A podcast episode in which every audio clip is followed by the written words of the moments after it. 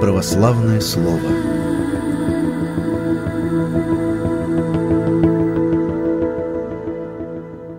Добрый день, друзья! С вами ведущая Ирина Чернова и протеерей Михаил Дудко, настоятель храма святого апостола Иоанна Богослова в Китай-городе в Москве, автор многочисленных публикаций в церковной и светской прессе, автор-составитель книги о церкви. Здравствуйте, отец Михаил! Здравствуйте, здравствуйте. Не так давно, ну вообще совсем недавно мы отпраздновали Рождество Христово. Об Иисусе Христе наш писатель Гоголь сказал, не будьте мертвыми душами, но живыми. Есть только одна дверь к жизни, и эта дверь – Иисус Христос. Я еще напомню слова Наполеона о Христе. Он, действительно, он единственный, который после своей смерти остался живым и могущественным. Почти во всех краях земли проповедуется его слово. Иисуса любят, ему молятся. Александр Македонский, Юлий Цезарь, Карл Великий и Наполеон – мы были основателями мощных государств. Но на чем держалась наша власть? На силе. Иисус Христос основал свое царство на любви. И в настоящее время тысячи людей отдали бы с радостью за него свою жизнь. Итак, друзья, мы сегодня приглашаем вас поговорить о том, каким человеком был Иисус Христос – что мы знаем об историческом Иисусе, как он выглядел, каковы были его черты характера, как он реагировал на какие-то ситуации. Ну, думается, если мы вот глубже постараемся это понять и почувствовать, может быть, и свою жизнь сможем как-то изменить и себя, чуть-чуть как-то быть похожими, если это возможно. Отец Михаил, вот вы с чего бы начали? Ну, э, я бы, пожалуй, начал с того, что э, Иисус Христос – это не просто человек, конечно.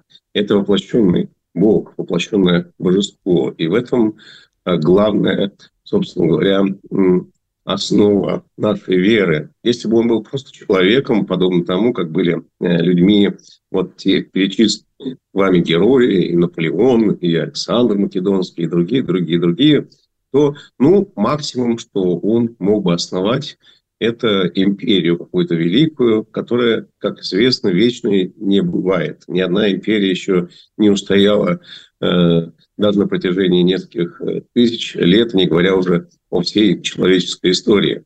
То есть он мог бы, наверное, основать какую-то великую э, империю. Но э, он был не просто человек, он был воплощенный Бог, он был Бога-человек, то есть две природы в нем было. Это и божеская природа, и человеческая природа. И в этом, собственно говоря, ну и основа нашей надежды, нашего спасения. Потому что спасает нас, конечно, Бог, а никакой не человек. И если мы надеемся только на человека, то мы несчастны, в общем, потому что наша надежда не оправдается.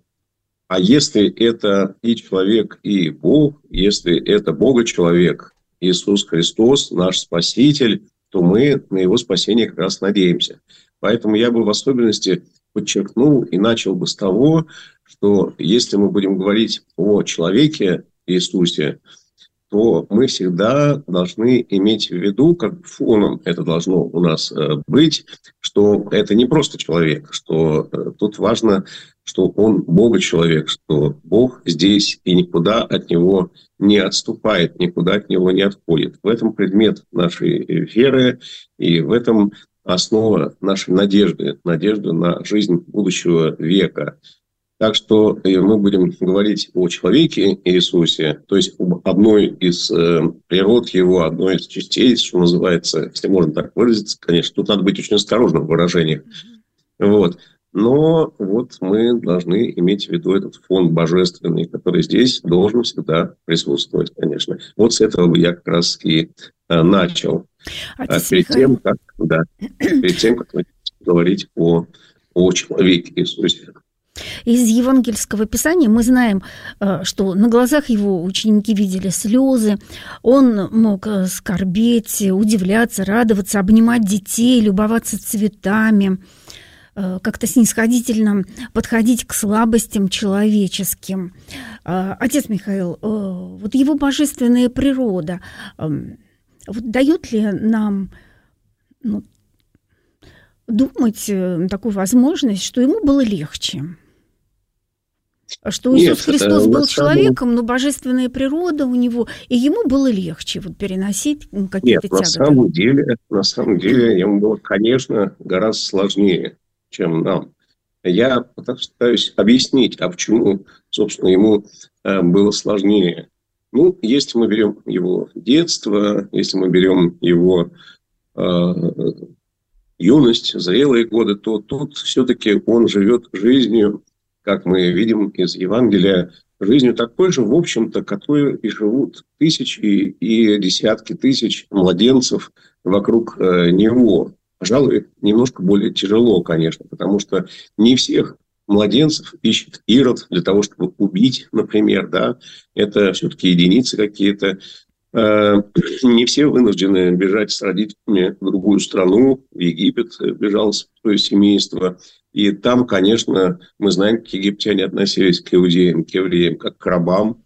И там, конечно, очень непросто им было, святому семейству.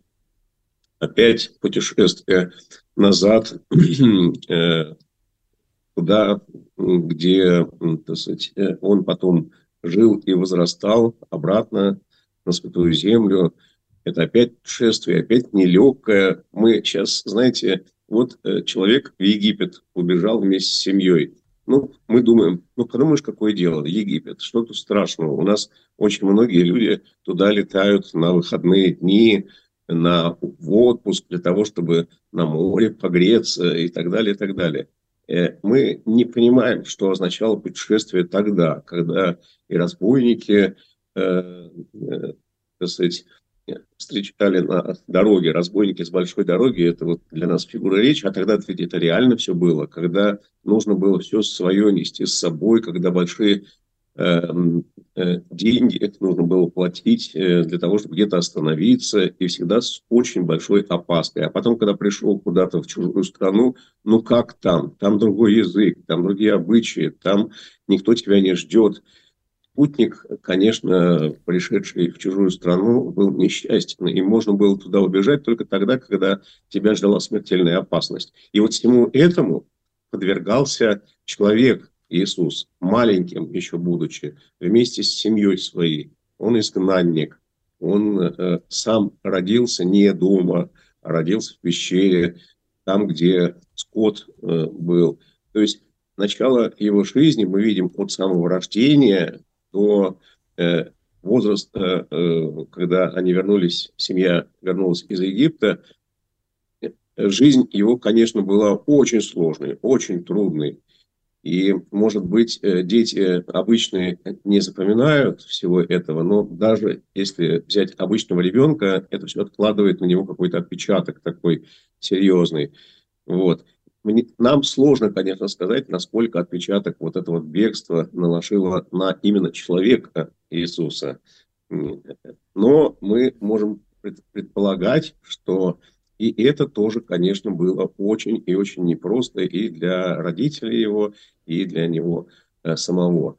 Ну, конечно. Поэтому да. начало, начало его пути мы уже видим, оно очень сложное, оно очень трудное такое. И э, это его приближает не только к нам, вот сегодняшним, это приближает его к тем людям, которые несчастны, которые страдают, к изгнанникам, к странникам, э, к тем, кто рождается не в царских покоях. А кому там, трудно жить. Все. Да, кому трудно очень жить. Вот это, это начало его жизни. Отец Михаил, а вот все-таки что известно о внешности Иисуса Христа?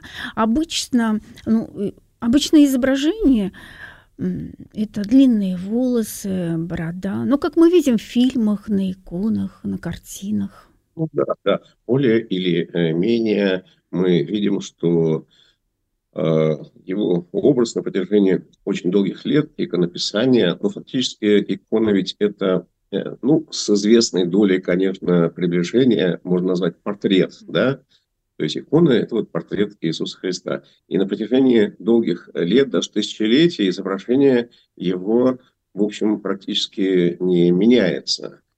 Единственное, когда-то, вот в самой глубокой древности, э, Христа изображали как Эммануила, то есть с нами Бог, вот это известное э, место, известное значение, нарекается имя ему Иммануил, что означает с нами, с нами Бог. И Иммануил, Христос Иммануил обычно изображается как младенец. И поэтому мы видим э, довольно часто на иконах не только его изображение как отдельного э, человеческого существа, но вместе с э, его матерью. И икон вот этих вот в православной церкви, где он в виде младенца изображен, а мать его держит на руках с горестным таким видом, потому что она предвидит, конечно, что жизнь будет нелегкой. Ей старец Симеон это еще предрек, когда встретил в храме Иерусалимском, что оружие пройдет твою душу. И она прекрасно знает и понимает, предчувствует вот этот тяжелый путь Спасителя. Да, в общем, он и не может быть э, никаким другим. Никаким, ну, да, среди э, наших иным. людей, да.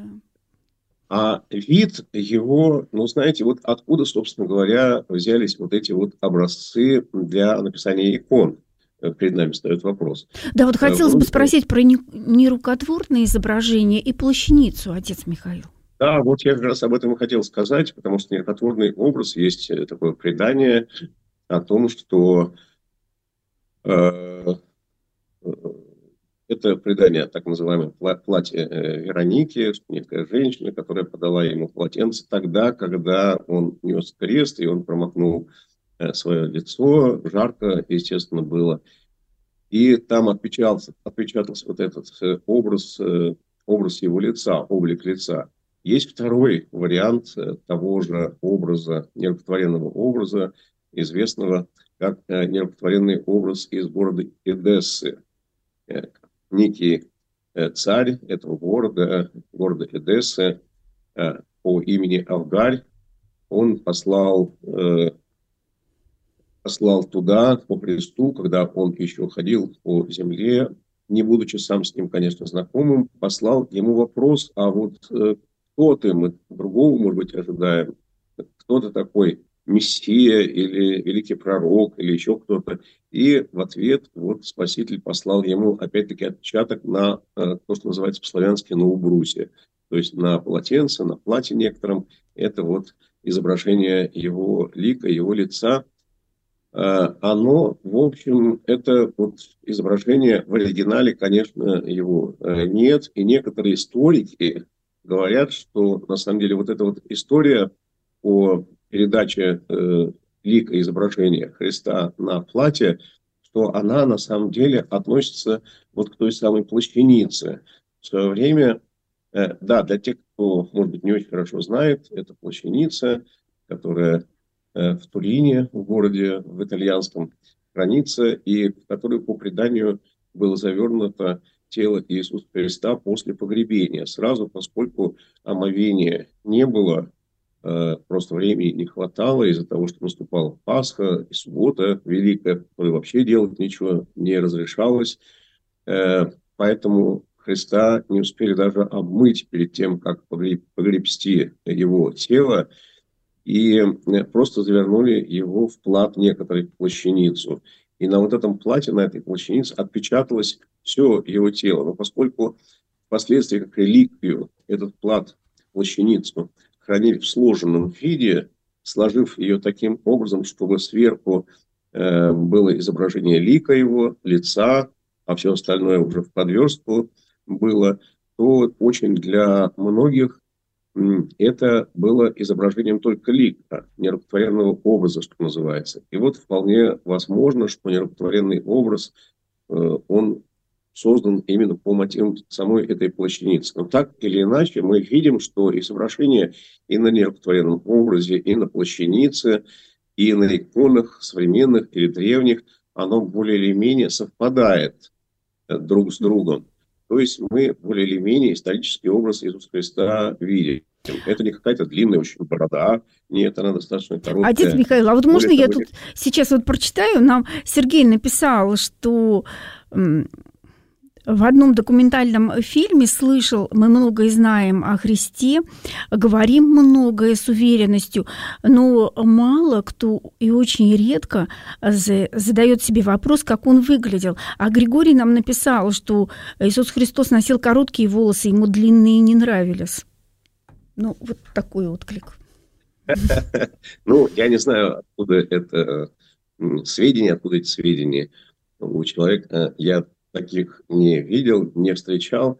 По большому счету э, нам, э, ну, э, не то чтобы не очень важно, как выглядел Спаситель, но все-таки, согласитесь, это вещь второстепенная да. по сравнению с тем, кем он был по-настоящему, Бога-человек. И поэтому э, мы одинаково, вот, например, в православной церкви мы одинаково принимаем его образ в младенчестве, на руках у матери его, матери Божией, вот, и одинаково принимаем его образ даже и уже в зрелом таком э, возрасте. Есть иконы, которые изображают его в возрасте, когда он, например, в храме читает э, книгу э, пророка Исаи.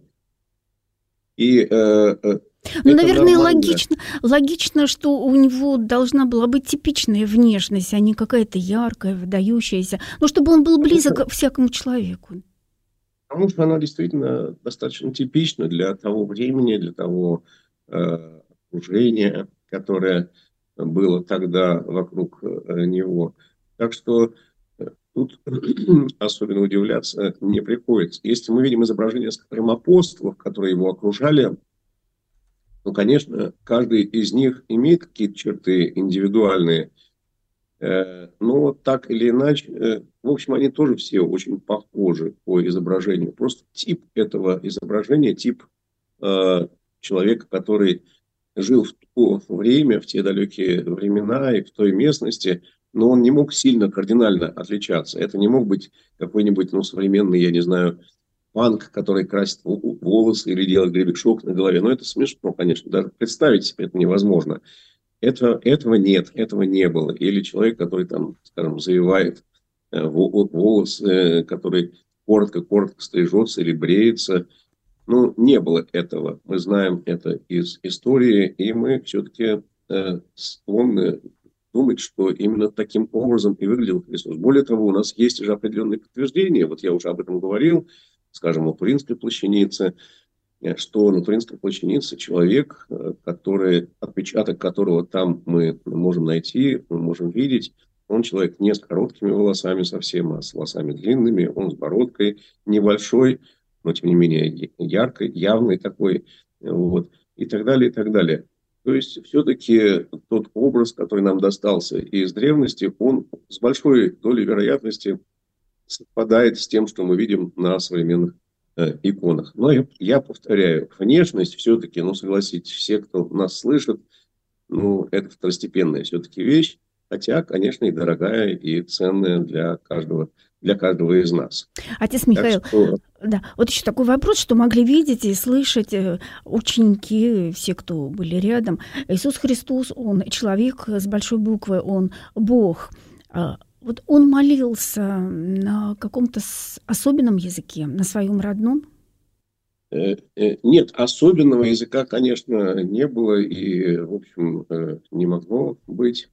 Хотя, конечно, мы прекрасно знаем, что, скажем, Ветхий Завет, то есть Священное Писание Ветхого Завета, Библия, да, те свитки, которые находились в синагоге, и те тексты, которые он, даже будучи отроком, читал, вот, они не на современном ему разговорном языке были составлены, э, разумеется, да. Э, это древнееврейский язык, это иврит, и ему надо было учиться, конечно, тут все не так просто, на самом деле было, нельзя было подойти просто и взять, прочитать этот свиток. Нет, этому надо было, конечно, конечно, учиться. А, а разговаривал, да, разговор, разговорный язык арамейский, на самом деле, того э, времени. И э, когда Иисус Христос говорил молитву «Отче наш», известную да, молитву, о которой сказать, каждый верующий христианин, даже не обязательно православный, знает, то с большой долей он говорил как раз вот ее на арамейском на арамейском языке. Но это, собственно говоря, не очень, не очень важно. Читал он на иврите, на древнееврейском языке, молился он так, как молились в синагоге э, вместе со всеми, тоже не на арамейском языке, он молился тоже вместе со всеми. Молился с учениками, вполне возможно, на арамейском. То есть у него были варианты очень разные молитв э, и на разных тоже э, языках вполне возможно, что и греческий, и римский язык тоже там присутствовал. Латинский я имею в виду. Э, мне сложно, конечно, это утверждать с большой долей вероятности. В Евангелии, например, об этом ничего не говорится. Об этом говорится только тогда, когда Иисуса распинают. Вот тогда надпись на кресте Э, написана она и на еврейском, то есть на иврите, на греческом языке и на латинском языке. Вот три, собственно, языка, на которых э, была надпись над главой Иисуса. Не на одном языке, а на целых трех. Что это, о чем это говорит? Это говорит о том, что, в общем, в то время э, в тех Палестинах, что называется, была некоторая смесь языков, и люди, в общем, довольно легко переходили Э, на общеупотребительный тогда э, язык греческий, койны он назывался, это такой усеченный вариант греческого языка. Кое-кто из учеников его, его знал, например, апостол евангелист Иоанн Богослов, его явно знал. Мы вот в Евангелии его видим следы того, что он знает древнегреческий язык, и вполне возможно, что и там какие-то элементы этого языка тоже были. А что касается римлян, которые захватили в то время э, Палестину, в то время Святую Землю захватили, наместник там римский был, э, то, конечно, они говорили по, на, на латыни. И тоже кое-кто из древних израильтян, из людей, окружающих Иисуса, тоже кое-кто, конечно, тоже на нем, на этом языке разговаривал. Э, так что там была некоторая смесь такая языков. Э, элементы этих языков могли быть, э, в общем, используемы, в том числе и в этой маленькой общине, которую Иисус Христос возглавлял, и в особенности среди тех людей, которые окружали, которые приходили к Нему. Ну, например, приходили какие-то сборщики податей, римские воины приходили. Вот на каком языке они разговаривали с Иисусом? Вопрос такой, да? Мы знаем о том, что он разговаривал, в том числе и с римскими воинами. На каком это языке происходило? Это серьезный вопрос, на самом деле. Я даже не видел исследований э, на эту тему, но вполне я допускаю, что там была какая-то смесь таких э, языков. Вполне возможно, что они говорили не на арамейском, а, возможно, даже и на латыни говорили. Но вот я в вопросе вопрос. подумала о каком-то вообще другом языке, может быть, э, самом древнейшем, э, о том, когда его не слышали, а он обращался к Богу Отцу.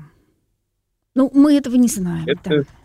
Мы, да, этого мы, мы знать не можем, но мы можем точно абсолютно знать, что в то время Э, в тех местах смесь языков и возможность э, разговаривать на разных э, языках, хотя бы на таком бытовом уровне, она была очень распространена в те времена, ну, просто по необходимости. Купля-продажа, какие-то юридические вопросы, какие-то вопросы взаимодействия с иностранцами. Это все естественным образом окружала Иисуса и учеников его и заставляла, в общем, учить языки. Это не то, что у нас сейчас приходилось, и приходилось это делать. Переводчиков никаких особых таких не было. Ну вот что важно для нас, на что обращать внимание, на такое качество, как забота о других. Ну, Иисус Христос нам оставил притчу о милосердном самарянине. Он э, сам шел туда, где нуждались э, в исцелении, где, а. да, где, где сложно, где трудно. И более того, вот э, сам Иисус Христос, Он оставил нам не только вот эту притчу о милосердном самарянине, которая, конечно, является для каждого из нас таким примером, примером того, как мы должны поступать в той или иной тяжелой для другого человека ситуации, но еще он и оставил нам э, рассказ о страшном суде Божием, это удивительное, уникальное такое место в Священном Писании, в, в Евангелии, в Новом Завете, где рассказ э, повторяется четыре раза, э, где э, Но это, это действительно подчеркивает особую важность этого. Э, э, это учение Иисуса Христа о спасении делами. Вот удивительная вещь. Мы всегда считаем, что э, мы спасаемся только верой в Иисуса Христа. И это очень распространенное такое дело. Да, что есть вера? Но, да, да, что верой мы спасаемся в Иисуса Христа и его, его заслугами, его милостью, его благодатью. Но вот Иисус Христос, когда говорит и рассказывает нам в Священном Писании, мы это читаем, о страшном суде Божием, он э, рассказывает о том, как э, будут э, э, спрашивать людей, которые пришли на этот страшный суд Божий, а вот накормил ли ты голодного, напоил ли ты жаждущего, посетил ли ты того, кто в темнице был. Э, и он говорит, вот ты раз этого не сделал, значит, идите, проклятый от меня в огонь вечный. Они ему повторяют вот это все. А когда же мы это вот видели тебя и не накормили, когда же мы... Это второй раз повторяется то же самое, да? И он говорит, поскольку вы не сделали это одному из братьев всех меньших, то и мне самому не сделали. Значит, идите от меня, проклятые, в огонь вечный, уготованные дьяволы. Это о делах, говорится, конечно, да, в первую очередь. И дальше повторяется то же самое – уже с праведниками, а вы идите э, в радости вечную. Они опять-таки спрашивают его, почему? И, и опять это два раза повторяется, уже по отношению к праведникам. То есть четыре раза повторяется фактически одно и то же. Господь не мог не предупредить, да, он предупредил. Да, это подчеркивает чрезвычайную, чрезвычайную важность дел, э, дел милосердия он прям подчеркивает это, подчеркивает это не так, как в других местах Священного Писания. Э, в других местах Священного Писания мы просто не встречаем вот четырехкратного упоминания одного и того же повторения. Это для того, чтобы нам все это хорошо запомнилось. Запомнилось то, что мы должны быть милосердными. Ну и, конечно, сюда же и э, притча о милосердном самарянине, и все это вот э, в купе составляет важный элемент учение о добрых делах, которые необходимы для спасения нашего. Вот это, это учение Священного Писания, это учение самого Иисуса Христа не по отношению к тому, что там нас ждет где-то на небесах, а вот по отношению к тому, что мы должны делать здесь на земле. И тут, вот, кстати, парадокс такой возникает, потому что мы видим в других местах Священного Писания, э, в Новом Завете, например, да, том же Новом Завете, что есть э, люди, которые спасаются вообще без дел, без всяких. Э, характерный пример такой, который очень часто приводится, это пример благоразумного разбойника, который на кресте висит тоже рядом с Христом, и который говорит, Господи, помяни меня, когда пойдешь в царство. Это, казалось бы, ну что такого он сказал? Да, ну совсем ерунда. Но тем не менее, это позволило ему первым войти в Царствие Божие. Без дел, без всяких дел вообще. И вот как это совместить, учение Иисуса Христа о том, что надо быть милосердным, и четырежды повторяется вот э, необходимость этого милосердия для каждого из нас, и вот тем, что на кресте он просто сказал, сегодня будешь со мной в раю. И действительно мы верим, что он в тот же день, этот разбойник, благоразумный, без всяких дел, конечно, а какие там дела уже мог совершить, вися на кресте, э, этот благоразумный разбойник вошел уже. Так что учение Иисуса Христа, оно тоже парадоксально иногда очень э, бывает. Иногда то, что говорится в одном месте Священного Писания, вдруг нам кажется не совпадает с тем, что мы читаем в другом месте Священного Писания, да, ну, хотя... Ну, ну пусть у нас будут дела, отец Михаил, дела милосердия. Обязательно, обязательно, обязательно. Дела должны быть обязательно. Если мы говорим, конечно, о сейчас о человеческой стороне Иисуса Христа, о его человечестве, человечестве, то, конечно, вот он и говорит, вот вы не сделали, так вы мне не сделали. Не сделали кому? Богу или человеку? Бог ни в чем не нуждается. Мы, что мы будем кормить Бога, когда говорит, «Э, я был голоден. Бог никогда не бывает голоден. Или я жаждал. Это к кому относится? К Богу? Ну, конечно, не к Богу, потому что Бог никогда не жаждет. Или в темнице и так далее. Вот. Конечно, это относится к человеческой стороне Иисуса Христа. Поэтому мы должны э, очень, э, я бы не сказал даже уважительно, но это какое-то абсурдное слово по отношению к Иисусу Христу. Мы должны с трепетом некоторым, тщательностью исполнять все то, что Он нам заповедовал, и понимать, что это относится вот к человеческой природе Иисуса Христа. но и к человеческой природе каждого вообще человека. Я не буду сейчас углубляться в богословские тонкости, э, что означало принятие на себя божеством э, вот, телесной, телесного состава э, плоти человеческой, потому что это можно говорить очень долго, и, в общем, люди без специального богословского образования даже и не нуждаются совершенно в таком, наверное, подробном э, распоре этого. Но мы должны иметь всегда в виду, что, конечно, нам э, в первую очередь надо взирать на человека Иисуса Христа, держа в уме э, его божественную сущность. И если мы делаем какие-то добрые дела другим людям, мы должны понимать, что мы делаем это человеку Иисусу, человеку Христу. Как бы, какая бы радость вообще была, да, представляете себе, вот рядом с нами э, Господь, и мы можем хоть что-то, какую-то маленькую какую-то вещь сделать вот для Него, зная, что и для нас это спаситель, и что Ему это нужно, потому что вот как человек, ну, накормить, там, допустим, напоить, ну, с какой радостью мы это делали. А вот человеку, который нуждается может быть, в этом, э, и мы знаем, что нуждается, мы уже делаем не с такой радостью, а говорит, ой, надо выбрать время для этого, ой, а у меня сегодня занято, я, может быть, завтра только смогу прийти э, в темницу посетить или в больницу. Вот э, лежит человек в больнице, а его не так уж много и посещают. Один раз посетил, говорит, ну и достаточно, что ж, больше, больше у меня времени нет, я на работе.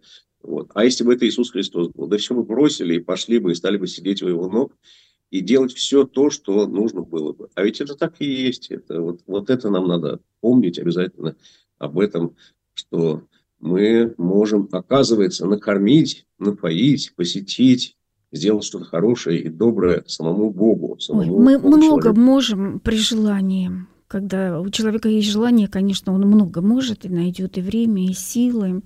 Отец Михаил, э, я вот хочу прочитать, что нам Мария еще написала. Прежде всего Христос умел прощать, это его главное качество. Именно поэтому в последнее мгновение своей жизни он просил Бога Отца простить тех людей, которые его распинали. Это, это, это важное очень качество, и мы Про... тоже должны подражать как-то. Вот вообще все то, о чем мы сейчас с вами говорим, это для нас ведь пример, в общем, в основном это пример для подражания. Да, быстрее мы ли мы на прощение? Да, мы, мы, мы не можем подражать э, Иисусу Христу как Богу. Ну, конечно, мы же не боги. Мы не можем подражать ему в этом смысле. Мы можем подражать ему как человеку. И вот это вот прощение, которое даже на кресте, даже вот э, распинателей, тех людей, которые сделали ему не просто больно, а приговорили его к смерти, которые насмехались над ним, которые делали что-то сверх даже того, что э, они обязаны были делать по своей ну, должности, что называется. Вот э, эти э, люди, им, оказывается, могли быть прощены, и он их прощал. Более того, он молился за них, чтобы не вменил Господь им греха вот этого. Это самый страшный грех, на самом деле, убить Бога. Ну, как бы это ни звучало парадоксально, но вот фактически это же и происходит на кресте. Люди убивают э, Бога, Бога человека. И сам Бог, э, Иисус Христос, вторая ипостась Святой Троицы, Он молится за этих своих воспинателей, за этих людей какой урок можно нам извлечь э, из всего этого? Урок, конечно, в первую очередь тот, что нет таких условий, которых мы могли бы сказать, я не прощу. Э, э, вот до такой степени, вот до, вот до этого предела я прощаю, а вот уже перейдя какую-то определенную черту, я простить уже не в состоянии. Я, я уже не могу простить. Это не нужно. И, и я даже так сказать, уверен в том, что и не надо этого делать. Нет, вот Иисус Христос, Он прощает тех людей, которые Его распинают, которые делают Ему больно, которые приговорили Его к смерти. И говорит, что вы должны следовать по моим стопам, иначе вы не христиане настоящие. Вот. Это сложно, это не просто сложно, это, ну, мы можем сказать, это даже невозможно, наверное. Вот. Но невозможно человеку, возможно Богу. Поэтому с помощью Божией, конечно, мы такие вещи можем э, делать, постараться, по крайней мере, э, делать. И если Бог нам поможет, то мы сделаем. Но вот желание там должно уже быть у нас. Желание. И понимание того, что это возможно, потому что Иисус Христос как человек прошел этот путь. А вот я, кстати говоря, просто вспомнил о начале нашего разговора, можно я к нему э, вернусь, вы сказали, а ему было проще, чем э, обычному человеку переносить все трудности вот этого ну да, пути. Как, как Богу Сложнее. еще. Вот я начал на это отвечать, но немножечко сбился, и сейчас хотел бы вернуться к этому вопросу, и почему, собственно говоря, ему было тяжелее гораздо. Вот представим себе, что э, нас мучают, нас бьют, нас стараются убить. И у нас есть э, все возможности для того, чтобы призвать, как э, Иисус говорил, легион ангелов, для того, чтобы они освободили и сняли с креста нас. Есть у нас такая возможность. Но мы по какой-то причине не делаем этого, отказываемся от этого. Нам сложнее, когда мы имеем возможность продолжать висеть на кресте, или проще. Если человек не может что-то сделать, то он и не может этого сделать. Он просто или терпит, или страдает, или вопиет Богу. Но если человек может сойти с креста, то ему проще или тяжелее? Ему, конечно, тяжелее. Он сознательным образом Э, выбирает этот крестный, тяжелый, сложный очень путь, имея возможность этим путем не идти. Ради кого? Ради того, чтобы э, спасти человеческий род, ради нас, э, людей. Так что ему, конечно, мы можем определенным образом сказать, было гораздо сложнее, потому что он мог, а мы нет. Мы зачастую просто вынуждены что-то делать, вынуждены что-то терпеть. Но он вот первые мученики христианские, кстати говоря, они шли тоже иногда путем, ну, напоминающим путем пути Христова. Некоторые из этих мучеников, э, имея возможность скрыться, спрятаться где-то, э, сказать, что они, нет, мы не христиане, вам просто показалось э, своим учителям. Но они открыто и явно говорили, нет, я настоящий христианин.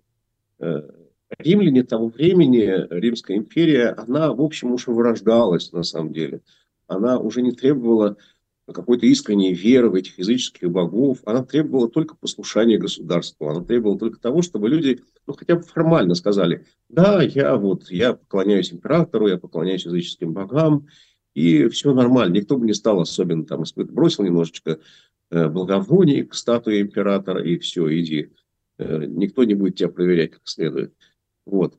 И э, люди, эти христиане говорили, нет, я не согласен с этим, я не буду этого делать, я настоящий христианин. Более того, есть такие э, истории интересные, когда э, мученики первые, они, э, дожидаясь, что их тоже возьмут, потому что всех вокруг э, него брали, забирали и мучили, но не дождавшись этих своих мучителей, они сами шли туда, к тому месту и говорили, э, и меня возьмите, я тоже христианин. Вот, то есть они фактически повторяли путь Иисуса Христа, который мог избежать этого, но не избегал. И они могли избежать этого, но не стали этого делать. А ради чего? Вот вместе с Христом быть. Так что для нас это великий, конечно, такой пример. И я вам еще раз повторю, что ему было, конечно, гораздо сложнее переносить все эти мучения, чем обычному человеку, потому что он мог, а мы зачастую этого не можем сделать, с этим не можем справиться. Да, чувствовал он все очень сильно.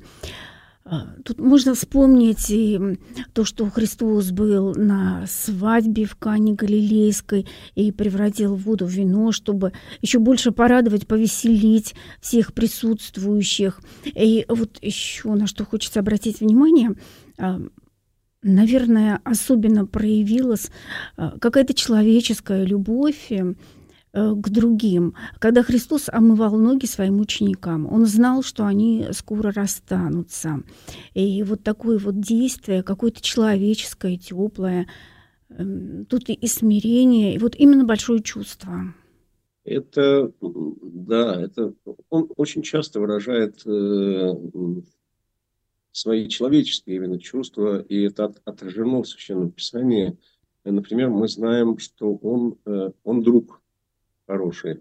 Вот есть э, э, у него друг, это Лазарь, известный, известный персонаж Священного Писания, который болеет, умирает, и э, которому Иисус идет для того, чтобы его исцелить, а он э, уже, уже умирает, и он, ему уже исполнилось три или четыре дня, с того времени, когда он умер, а, как известно, в тех э, местах хранили в тот же день, в день смерти.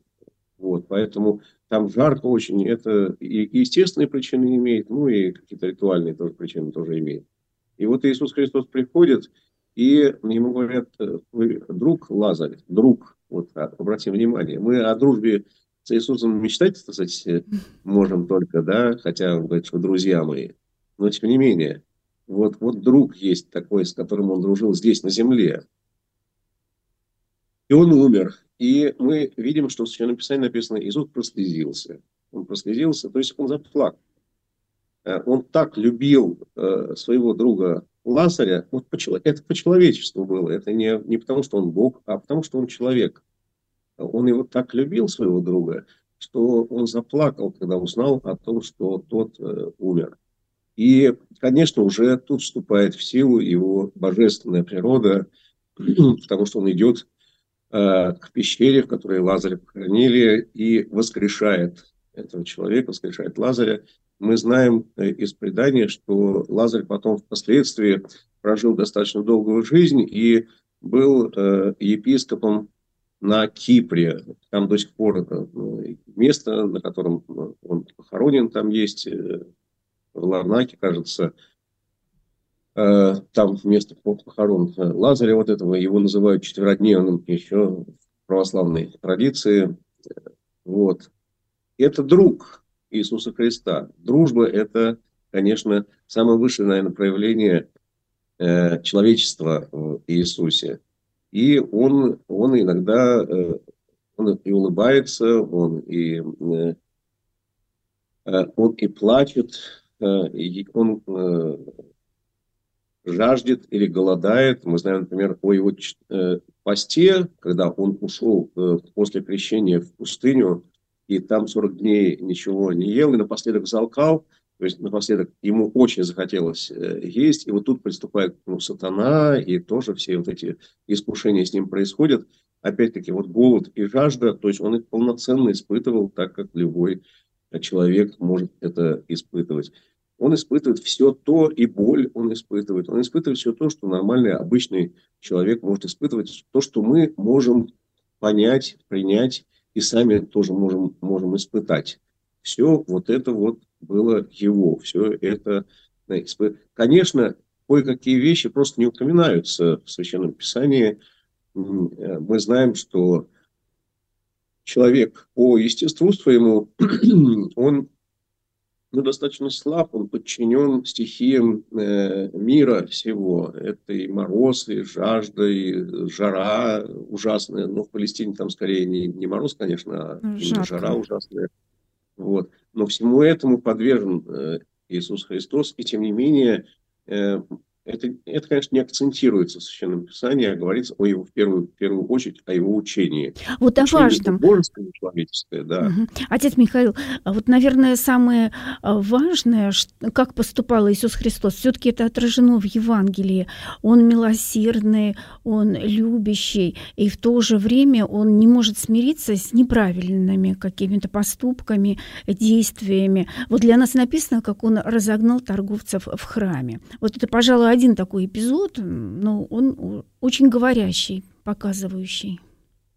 Да, э, вот, э, кстати говоря, тут действительно э, я тоже хотел упомянуть об этом моменте. Но это важно. Иисус Христос, да, он очень предстает перед нами в рассказах евангелистов как очень любящий. Они такими его запомнили.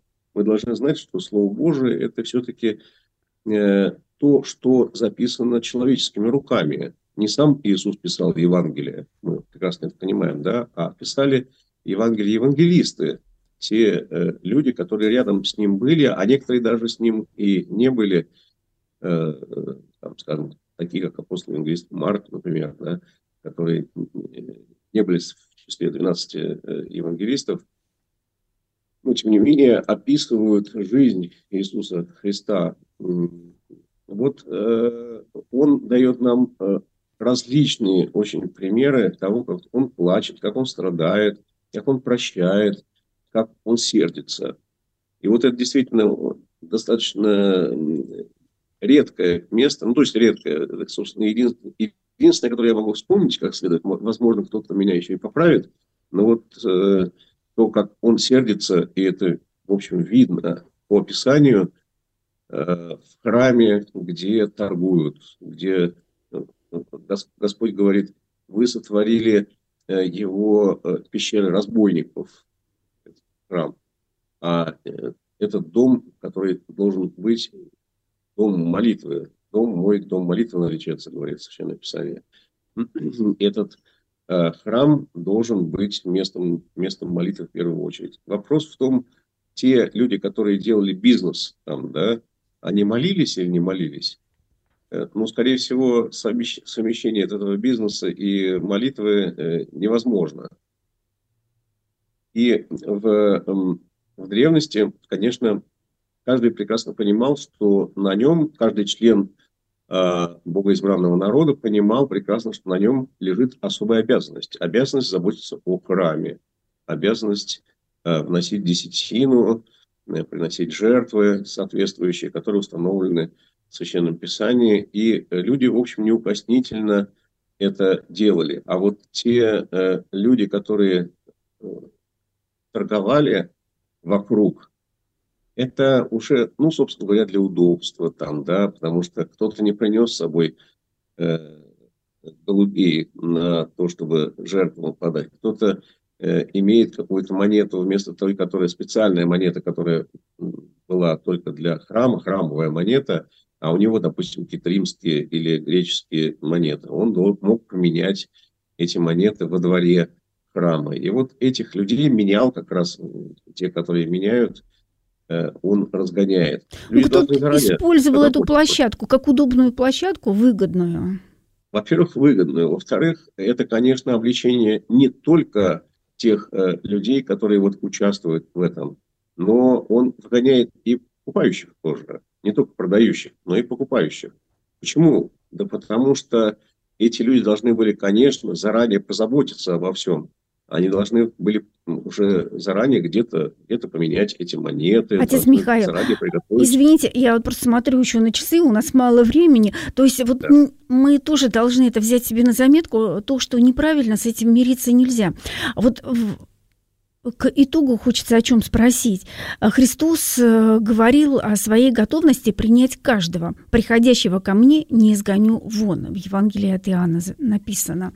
Вот как нам это понимать? Вот что это значит прийти ко Христу и быть неизгнанным? Прийти ко Христу, э, прийти к Христу означает э, осознать его своего э, Спасителя – единственного, и принять его путь, а принять его путь, э, который ведет нас к спасению, э, э, и быть с ним единым.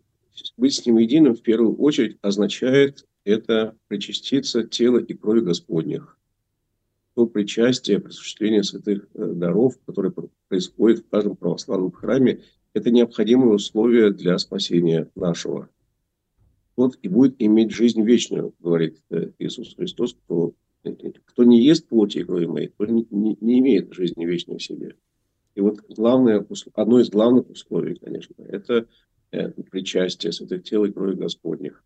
Потому что уже э, живет сам Христос в человеке. И, собственно говоря, если о самой церкви говорить, то и церковь, как тело Христова, об этом говорит Священное Писание, церковь тело Христова – Э, потому, говорит, вы э, единый член тела Христова, потому что причащаетесь одного хлеба. Что это за хлеб такой? Вот это хлеб причастия как раз.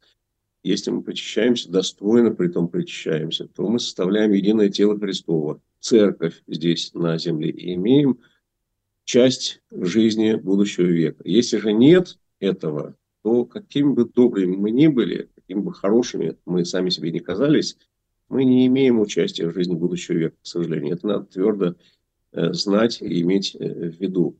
Тело Христова, церковь, о которой говорится в Священном Писании, должна принимать каждого человека, который вокруг хлеба этого единого э, собирается. И вот это тело, это как раз человеческая составляющая. Вот мы сегодня говорим именно о человеческой составляющей личности Иисуса Христа, богочеловеческой личности – И э, вот это нам важно усвоить и подчеркнуть, что если мы хотим иметь часть с ним и в жизни сей, в жизни будущего века, то мы должны э, причащаться тела и крови Господних, и при том делать это достойно. Все остальное второстепенно. Отец Иисус Михаил, определенным образом. Мы должны остановиться. Я вам очень благодарна за то, что вы были сегодня с нами, за все ваши ответы. Спасибо вам. Спасибо большое. Мне было очень приятно. Друзья, всего доброго.